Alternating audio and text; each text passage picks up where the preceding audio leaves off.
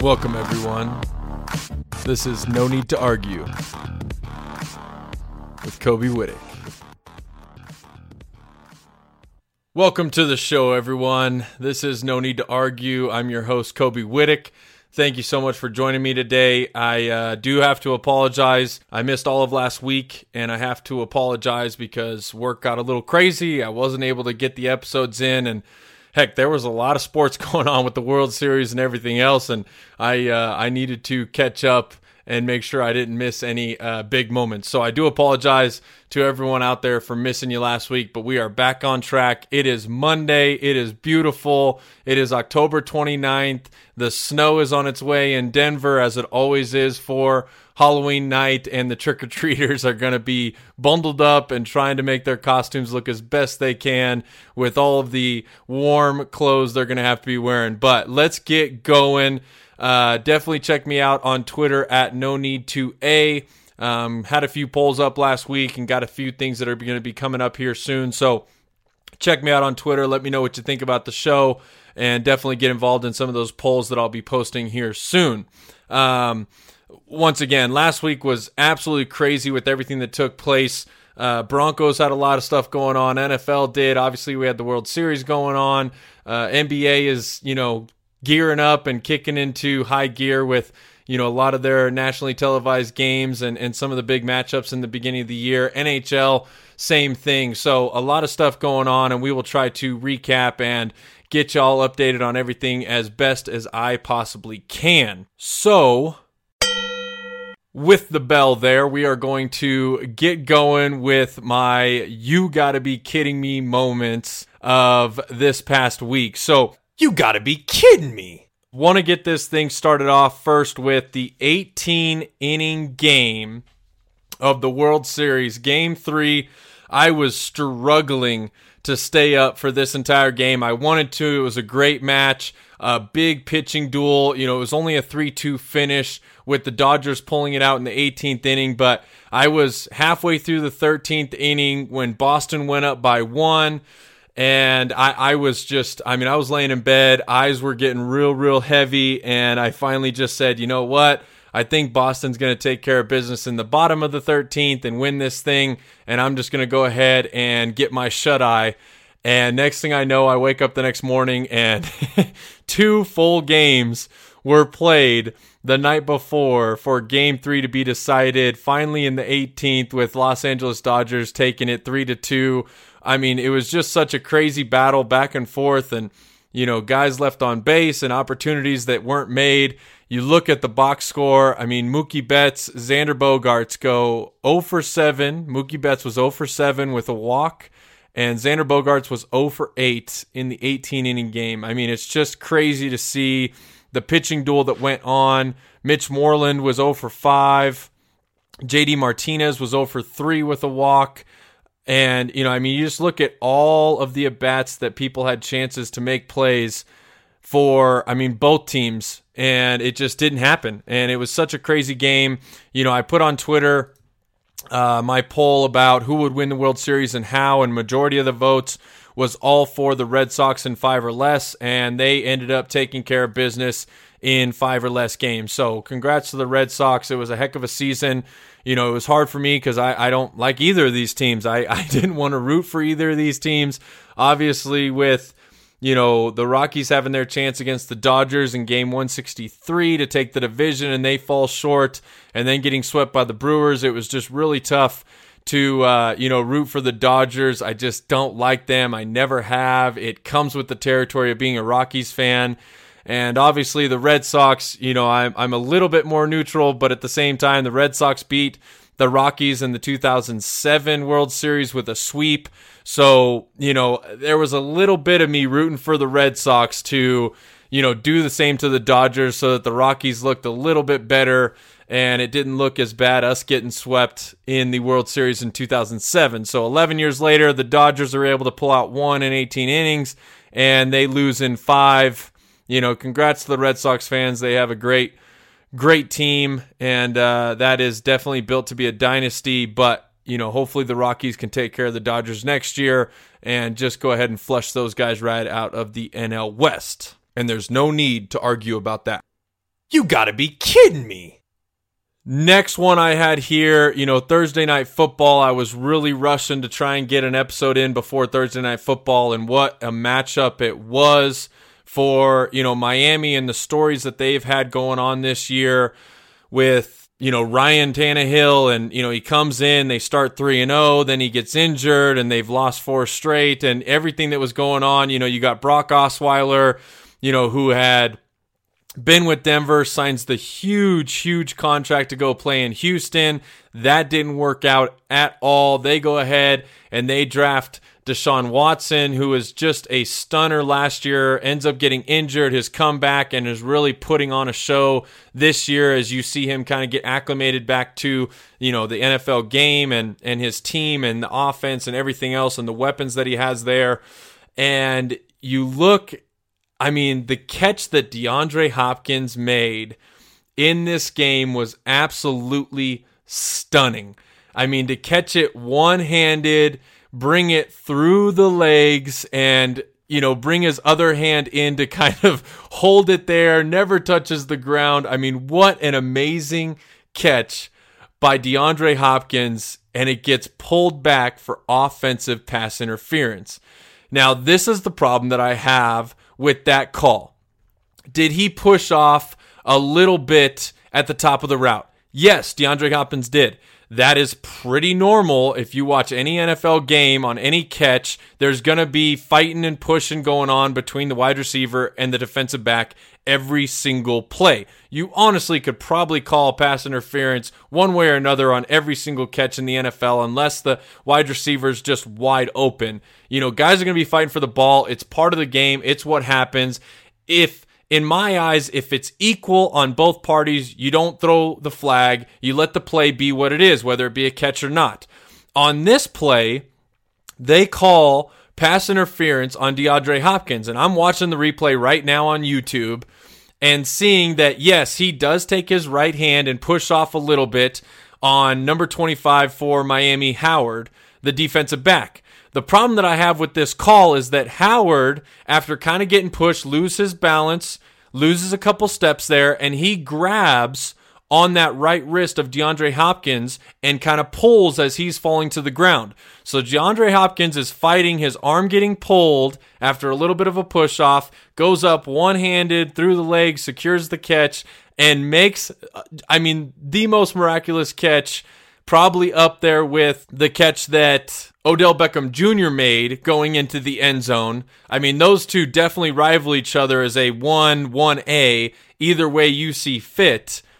And yet, the referee calls offensive pass interference after he watched the defensive back grab a hold of DeAndre Hopkins and try and pull him to the ground afterward. That is one where they're both fighting, they're both committing the foul. You see that miraculous catch, you hold on to that flag, man. That is ridiculous that that was called.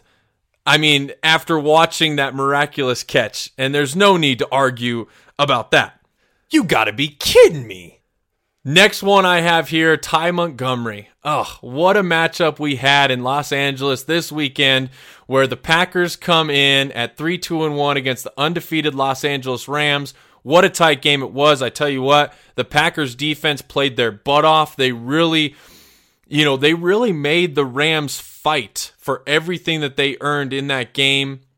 Uh, I mean, what a game. You know, Jared Goff had the first quarter, it was kind of, you know, gosh, like, are the Packers going to come in here and, and create this upset? The Rams don't look very good. They have a really good coaching staff. They made their adjustments. They, you know, hit their stride and took care of business. And then you see the comeback that discount double check Aaron Rodgers, I mean, always seems to put up.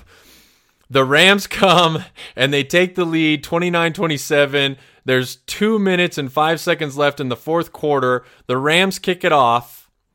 And you're thinking, okay, you know, we got this. We have Aaron Rodgers, we have one timeout, and we have the two minute warning after the first play when we get the ball at the 25 yard line. And you gotta think, I mean, you gotta think that with Aaron Rodgers and two minutes, all you need is a field goal. I mean, you could give this guy 30 seconds with a full field with only needing a field goal, and Aaron Rodgers is going to get the job done. He's proven it time and time and time again that I mean, you do not need much for Aaron Rodgers to take care of business in the NFL late in games. And what does Ty Montgomery do? Ty Montgomery goes out there and returns the kick. I mean, he's a yard in the end zone. You you have Aaron Rodgers on your team. You know that all you have to do is take a knee. You have to go 75 yards for a touchdown, or you go about 50, you know, 40 to 50 yards for a field goal attempt for Mason Crosby, and you're going to take care of this game. You have two minutes to do so. I mean, if you're the Broncos with our offense, heck yeah, I am all for taking that ball out of the end zone and trying to make a play because we do not have the best offense when it comes to making plays and game winning drives. But you have Aaron Rodgers, man. And Ty Montgomery takes this thing out, and the Rams just, I mean, clean, clean, strip that ball away from him and recover it to end the game. I mean, Ty Montgomery, you got to be kidding me, man. You knee that ball down knowing you have Aaron Rodgers, one of the greatest to ever do it in the NFL, and you want to try and make a play on a kickoff return? Come on, man. You cannot be doing that. And I know Ty Montgomery, he's going to catch his fair share of this situation, but I mean, you just got to have some wherewithal. I mean, unless that ball is kicked in the field of play, I'm catching that thing and trying to keep my feet inbounds the best I possibly can or letting it fly over my head. You have Aaron Rodgers. And there's no need to argue about that. You gotta be kidding me. Next one famous Jameis Winston. Four interceptions yesterday against the Cincinnati Bengals. They are dominating the second half. They score 18 points in the fourth quarter. Jameis Winston throws four interceptions. They score only nine points in the first half, and they're down 27 to 9 at half. In the third quarter, Ryan Fitzpatrick, hey, I mean, we've seen this play out before, right? In, in, in Buccaneer territory down in Tampa Bay, Florida. You know, Fitz Magic has this miraculous start to the season. Offense is tearing it up. He's setting records. Everything is grand. And he has his fallout game. So what do they do? Bye week coming up. Hey, let's put in famous Jameis. You know, we got this guy coming back. Let's get this taken care of. He's our man. That's what he drafted him for. What does he do? He comes into a huge game against Cincinnati, a team that's playing really well, a team that's battling in their division. They have a chance to really make a stand, and Jameis Winston throws four interceptions. So Ryan Fitzpatrick comes in. Hey, let's see how this works out. He comes in and goes 11 of 15, 200 yards passing, two touchdowns, and goes to tie the game in the fourth quarter with a minute left at 34 34. Tampa Bay is going crazy. It's like, hey, we're going to push this thing to overtime. We're going to take care of business. This is awesome. Fitzmagic is back. Nope. One minute left was too much time for Andy Dalton and the Bengals. And the Tampa Bay Buccaneers defense struggled again. I mean, they just march it down the field, kick a field goal to win it. I mean, it was just, it was crazy to watch. You know, the Buccaneers on the sideline, they're joking around, they're smiling, they're like, "Yeah, overtime, here we go. Let's let's go ahead and get a win here."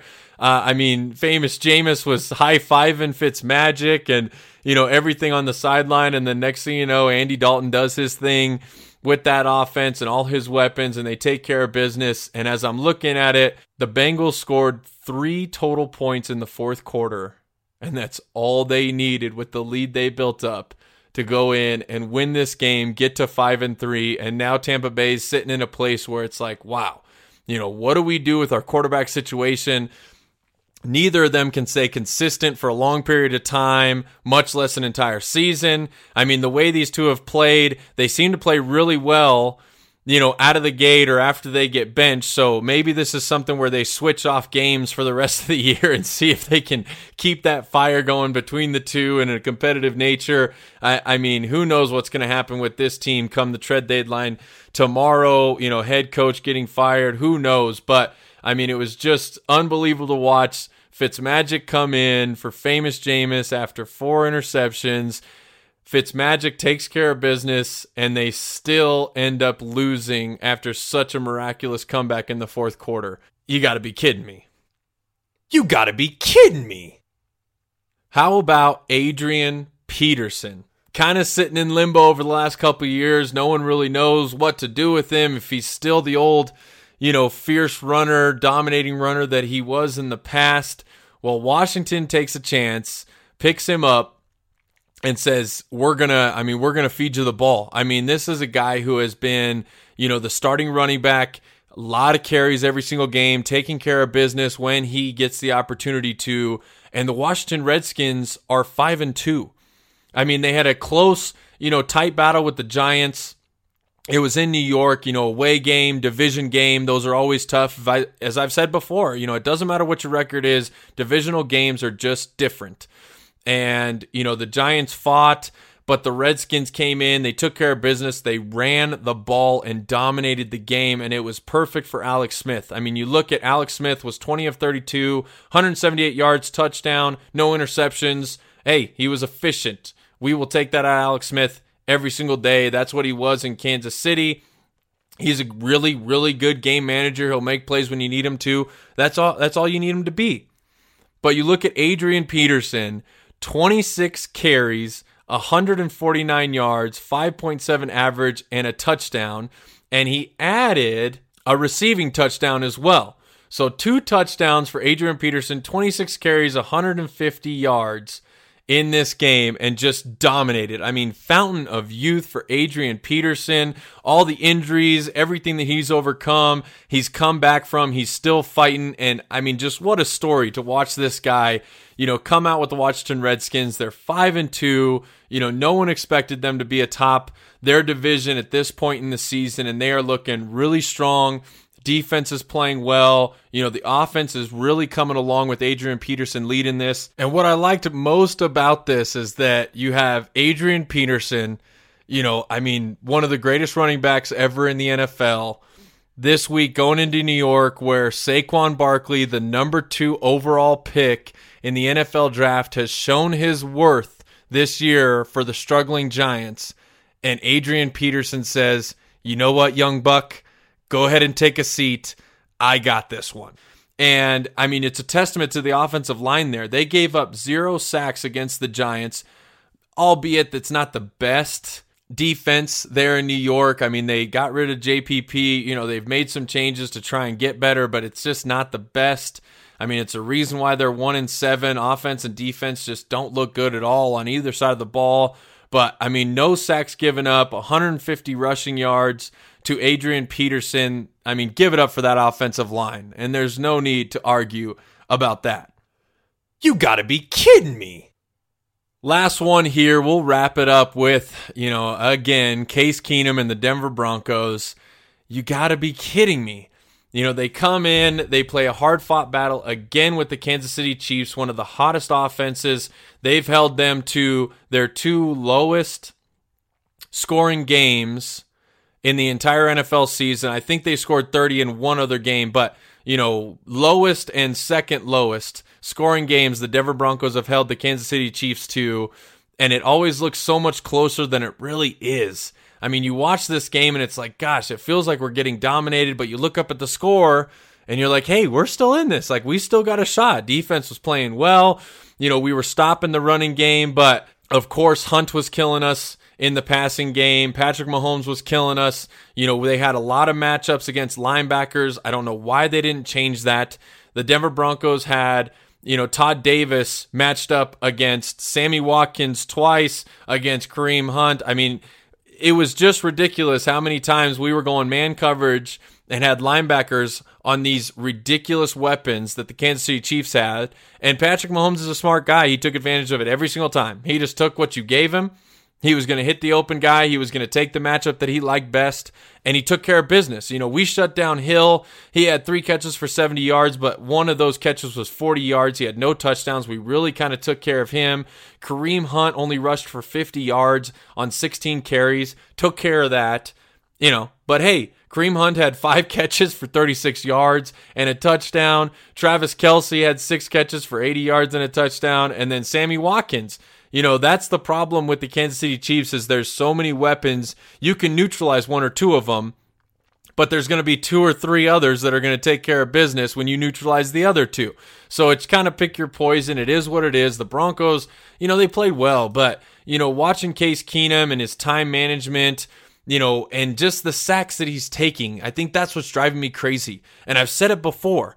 Case Keenum, Bill Musgrave, you know you don't have the best offensive line. You know that you're not going to get a lot of time to throw the ball. So Case Keenum in his head has to know, you know, one second, two second, two and a half. If there's nothing there, you need to get rid of the ball. These sacks are killing us. The penalties are killing us. But Case Keenum, you know, he feels the pocket kind of collapsing a little bit. There isn't, you know, a great open receiver, not a good matchup that he can go to. And he tries to kind of move, move around and, and maybe find some time and break the pro- pocket. He, he's not athletic enough. He's not quick enough. He doesn't have the ability like Aaron Rodgers and some of these other quarterbacks to kind of do that and free flow and make plays on the run. On bootlegs and play actions, yeah, he's great but he's not one that's going to be able to break the pocket when it breaks down and make plays with his feet and move around and find open receivers and get those extra plays as they come. And the sacks are driving me crazy. Case Keenum, get rid of the football. You know you don't have a lot of time. If your first, second read isn't there, you're moving to your third. Uh, that internal clock's got to hit. Throw it away. I will gladly take an incomplete pass throwaway every single time than a six or seven yard loss on a sack. It just pushes us back, and then we're climbing a bigger hill than we need to, than we're capable of accomplishing. There's no need to argue about that. Gosh dang it, Case. Okay, now that I got that out of my system, my frustration from the Broncos game, let's go ahead and move on. A lot of stuff happened in the NFL. Some great games this weekend, and you know we got a, a, marginal matchup tonight with the Patriots and the Bills. It is a divisional game, as I've always said. It's in Buffalo, so you better believe Buffalo is going to be riled up. They got a lot of things going on in that team. They're not sure, you know, quarterback wise, their draft pick is out and he's injured, and they got you know, everyone they're trying to fill in and figure out. The defense is still pretty good, though. I mean, that defense is playing good. They got some talent over there. Uh, you know, the Patriots are coming into enemy territory, so we're going to see how that takes place. I think Tom Brady takes care of business, but hopefully it'll be a good game for Monday night divisional matchup. We'll kind of see what happens there. But, you know, we have the trade, de- trade deadline going on uh, tomorrow, 4 p.m. Eastern, on Tuesday, the 30th of October. So a lot of stuff's going to be taking place. And I think, you know, as I'm hearing everything, especially here in Denver going on with the trade, you know, I talked about it a couple episodes ago that the Broncos need to trade DT. They need to trade some of these guys with these high salaries that are doing – things on the football field that the guys behind him can do just as easily and probably need the reps more than them anyways for us to build for the future. You know, and as I talked about it in that episode, you know, what John Elway needs to do is look at his roster and say, is this guy going to be at the top of his game in 2 to 3 years when we will be super competitive again or at least hopefully that's how they build the team to be. And if not, you got to start trading these guys. And I know you're not probably going to get the best equity back in draft picks and those kind of things for these guys, but you got to start ditching these salaries. You got to realign your money so that you can sign guys that you need to, whether that be on your team in free agency, make some moves to do some things. But I think, you know, as you're sitting right now as, you know, the Denver Broncos, you're sitting at 3 and 5 you finished 5 and 11 last year. You had a 4-game losing streak already this year. You had an 8-game losing streak last year. I mean, it's time to just look in the mirror and realize that what you see is what you get. And stop, you know, waiting on hope or waiting on Case Keenum to turn it around or any of this stuff. We have a really good young core of talent on the Denver Broncos right now. They did a really good job this last draft. And we have, I mean, we have studs Phillip Lindsay is a stud, absolute stud. Sutton is a stud. I mean, we got some guys who we can really build around and make plays, but it starts at the offensive line, first and foremost. I'm so tired of everyone saying, well, you got to get a quarterback, you got to get a quarterback, you got to get a quarterback. It doesn't matter. You need an offensive line to protect that quarterback. There's no sense in making a big move on a free agent quarterback or drafting a rookie. I mean, Peyton Manning was able to manage this bad offensive line that we've had over the past five, six years because he is one of the greatest to ever play the game. Case Keenum can't handle it. Brock Osweiler couldn't handle it. Paxton Lynch couldn't handle it. Siemian couldn't handle it. I mean, you you if you have one of the greatest, sure, you can handle a bad offensive line. You can work around things with your you know, game plan and play action and these kind of things with a good running game, but we have a really good running game and we have not been able to work around this bad offensive line. And I think that is where it has to start for the Denver Broncos is that you need to go out and you need to solidify this offensive line. And I don't care how you do it, but you need to do it. They've missed in the draft. They've missed on a few things. Connor McGovern, I know, gets a lot of slack, but I still think that this kid has a real opportunity to progress and be something special. I'll tell you what I love about Connor McGovern. Okay, this is his first full year starting and really get an opportunity to play in the NFL. I think that he can grow as a player, work on his technique, but I I just love the fire of Connor McGovern. Every single play, he is the first one to the ball carrier trying to help him up. He's trying to clear way. He's trying to get guys off of his, you know, skilled guys. Connor McGovern has that right kind of mentality. He has that bull mentality that he's going to take care of his boys. He's going to mess some people up if you mess with them. He's just got to work on a few things. You know, there's a lot of holding calls, a lot of things that he's had trouble with, pass protection, things like that. But I think if he really, really works on it this offseason after one full year of playing and starting and getting, you know, his feet under him, I think that he could still be something good. Bolles, I mean, it's just a miss. I mean, he's had two years. He's shown no improvement on his technique. It's just, I mean, it's a miss. It happens. Whatever. Move along. The problem is not having misses. You're going to miss in the draft all the time. The problem with this is not understanding that you missed and trying to stick with your guy longer than you need to, longer than you should. Just because you drafted him doesn't mean, well, you know, he's my guy. I got to stick with him. I think that he has the potential. If he hasn't shown it by now, he doesn't have it. And it's not that, you know, he's going out there and he's playing his butt off and he's trying. I know he is. It's that his technique is absolutely horrendous. And after two years in the NFL with NFL coaching, you should have good technique. If you get beat because the other guy's better or faster, that's fine. But when you use horrible technique every single time and you get these penalties and everything else called on you, that is where I have a problem. That is when you need to move on. I mean, figure it out. That's all you have to do. Look at your roster. Is this guy going to be at the top of his game in two to three years? If not, get rid of him. Get rid of him. Get what you can for him. Stockpile draft picks third, fourth, fifth, sixth rounders. I don't care. There are gems out there that you can find. Tom Brady, sixth round pick. Terrell Davis, sixth round pick. There are gems out there. But stockpile these draft picks so that we have an abundance of choices and players that we can bring in and really build the future around. Use them as equity in the draft. I mean, trade them, do something, figure it out. That's all I'm asking for the Denver Broncos. Figure it out with this trade deadline, trade deadline how you can unleash some of these guys, let them go live out their career with a contender. You know, DT, he's been great. He's had some great moments. It's just not there anymore. Let him go to Houston. Let him go to some of these guys that people are talking about, you know, teams that could use a good wide receiver, a solid wide receiver to make a push. Let him go live out his career doing that.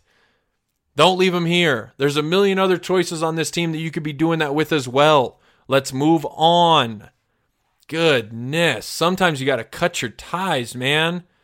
Let's go. Realize this isn't the person that's going to be on your team in two to three years making plays at the top of their game. Move on. Let someone else deal with it. But there have been a lot of trades that have been taking place so far. It's going to be wild. A lot of people out there, you know, Adam Schefter and everybody, I'm sure their phones are blowing up. They're trying to get stories and figure out, you know, this trade deadline. A lot of people have been out there saying that it is going to be a frenzy of a trade deadline this year, unlike past years and unlike the NFL in general when it comes down to the trade deadline. Um, you know, the Raiders are just unloading players, it seems like, for nothing. Uh, you know, they got rid of Amari Cooper, they got rid of Khalil Mack. You know, they're really building for Los Angeles, and Gruden is just looking to get his guys in there. He wants his type of players uh, that he can build and, uh, you know, do what he wants to do with there in Las Vegas because he's not building for Oakland. I will tell you that. Oakland fans that show up to a game anymore for this year or next year, you know, hey, you guys are just throwing your money away because they could care less about you. They are building for Los Angeles. And if I was an Oakland fan, I would become a Denver Broncos fan. But hey, that's just me. that's just me. So, uh, you know, got a lot of crazy things going on. You know, obviously, we had the first head coach of the year fired in Hue Jackson. They also fired offensive coordinator Todd Haley today after the three game losing streak that they've had. I mean, just kind of crazy. You know, everything that Hue Jackson has gone through there and kind of this rebuild, and he finally has some decent talent and could start to really build this thing from the ground up with fresh players. And they go ahead and get rid of him after a three game losing streak. You know, it's one of those that you know, gosh, you could have fired him last year after, you know, an 0 16 season or the year before after 1 and 15 and you stuck with him, you stuck with him, you kept trying to make the right draft picks, which I think you have. And then now after a 3-game losing streak, you get rid of him this year. I mean, come on, like Baker Mayfield is not you know Tim Tebow, where he's just going to come in and you know take the team to eight and eight and make the playoffs and have a game-winning play in the playoffs against the Pittsburgh Steelers. I mean, come on. Obviously, there's a little bit of sarcasm in that comment, but I did love Tim Tebow here in Colorado with the Denver Broncos, and I think that he was a stellar quarterback for what he was knowing that you know he was that type of guy and the comebacks and the energy and everything that he brought to a team all hail Tim Tebow in Denver, Colorado for the rest of my life. But I mean, Baker Mayfield is a good player. You have some good players that you're building. A three game losing streak, hey, you know, it's going to happen in the NFL. It's still the NFL. You still have a young team. You still have a team that you're building. I don't know about firing Hue Jackson because what he's been able to, you know, overcome and go through with this team over the past couple years, you know, I would at least let him see this year out. You know, see where you end up at the end of this year. You know, do you get to maybe you know, I don't know, six, nine, and one, or seven, eight, and one, something like that? Are you able to, you know, string a couple more wins across the rest of the year? I mean, just to fire him after a three game losing streak, you know, yeah, I, I don't, I don't think it was the time. But hey, you know, they're going to move on. They're going to try and find someone else to bring this thing, you know, together and uh, develop these young players as they see fit. So best of luck to you, Hue Jackson. I think that, you know, with what you had to deal with out there in Cleveland, you did a heck of a job in my eyes. And uh, I wish that you would have been able to have this year to enjoy a couple more wins that I think are coming your way uh, that you unfortunately were cut short on. So, best of luck to Hue Jackson. But it's going to be crazy. I mean, tomorrow with the trade, trade deadline, gosh, I keep messing that up. Sorry. Uh, you know, it's going to be fun to see what moves are, are taking place. You know, obviously there's some contenders out there with injuries and, and different things going on that are going to want to make sure that they solidify that roster before, you know, the final push and second half of the season comes. In Denver, I really just hope that, you know, we hear a bunch of trades taking place of, you know, these older players and veterans and high price guys that are going to be moving on. And best of luck to them. I, I have no ill will against any of these guys, but I just understand that for the Broncos to be successful in the next two to three years and kind of rebuild this thing from the ground up, that there's some guys that got to go. And that's just the way it is. It's the way it is. And I understand that. And I hope everyone else understands the business side of this and keeping your fans in those seats with competitive football because that's the most important thing when it comes to people supporting the NFL franchises that are here to stay. And there's no need to argue about that. Now, this week, I mean, there were some great games. You know, I could go through, you know, four or five. Uh, I mean, obviously the Texans, Deshaun Watson, five touchdowns. I didn't play him in my fantasy. I played Jared Goff over him because I thought they would destroy the Packers defense. I regret it. That's my bad. I played Deshaun Watson over Jared Goff when he threw four, four or five touchdowns, whatever it was in like week two or three. So, hey, I just can't pick the right quarterback any week. That's fine. Whatever. great game by the Texans on Thursday night. Eagles take care of the Jaguars in London early Sunday morning. I love those London games. I'm sad that they're over because I love waking up at 7 o'clock and having football until I go to bed at 10 o'clock at night. But what a game. You know, the Eagles take care of business, show that they are getting back on track to make a playoff push again and defend their title. The Jaguars, who know what happened to the Jaguars, but I mean, goodness. The Jaguars are sitting at 3 and 5 after being in the AFC Championship last year. They are just not looking good. Blake Bortles, you know, he had a good game. He didn't have an interception, so that's, you know, awesome. But I mean, Blake Bortles led the team in rushing. I mean, you're just not going to be successful when that takes place. You know, they they really need Leonard Fournette back, and I think that you know, this year it, it, just might be over for the Jaguars already. And it's crazy to say that eight games in for, you know, how good that team is on paper, but they just they just they, they don't got it. And that's just plain as day.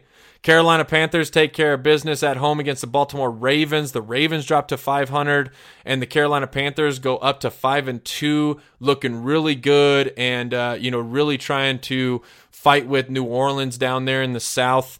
Uh, you know, you're probably looking at those two teams winning the division and being a wild card team in that division. You know, the Browns lose to the Steelers. You know that it it it came out and it happens. You know, the Bears take care of business against the Jets without Khalil Mack. And, uh, you know, so it just kind of shows how good that defense is and how dominant they are with Khalil Mack in the game. Raiders get blown out. You know, we saw that one coming with all the moves they're making. It doesn't look like they care less about winning another game this year. You know, the Cardinals take care of business against the 49ers. And what a game last night with the Saints and Vikings. You know, the Saints just they were hitting on all cylinders. They were taking care of business, making plays. You know, that defense made some big plays. And obviously, you know, the Vikings, they just kind of hurt themselves, honestly. I mean, this is one kind of like the Broncos. You know, the Broncos had two turnovers, a lot of penalties that negated big, big gains.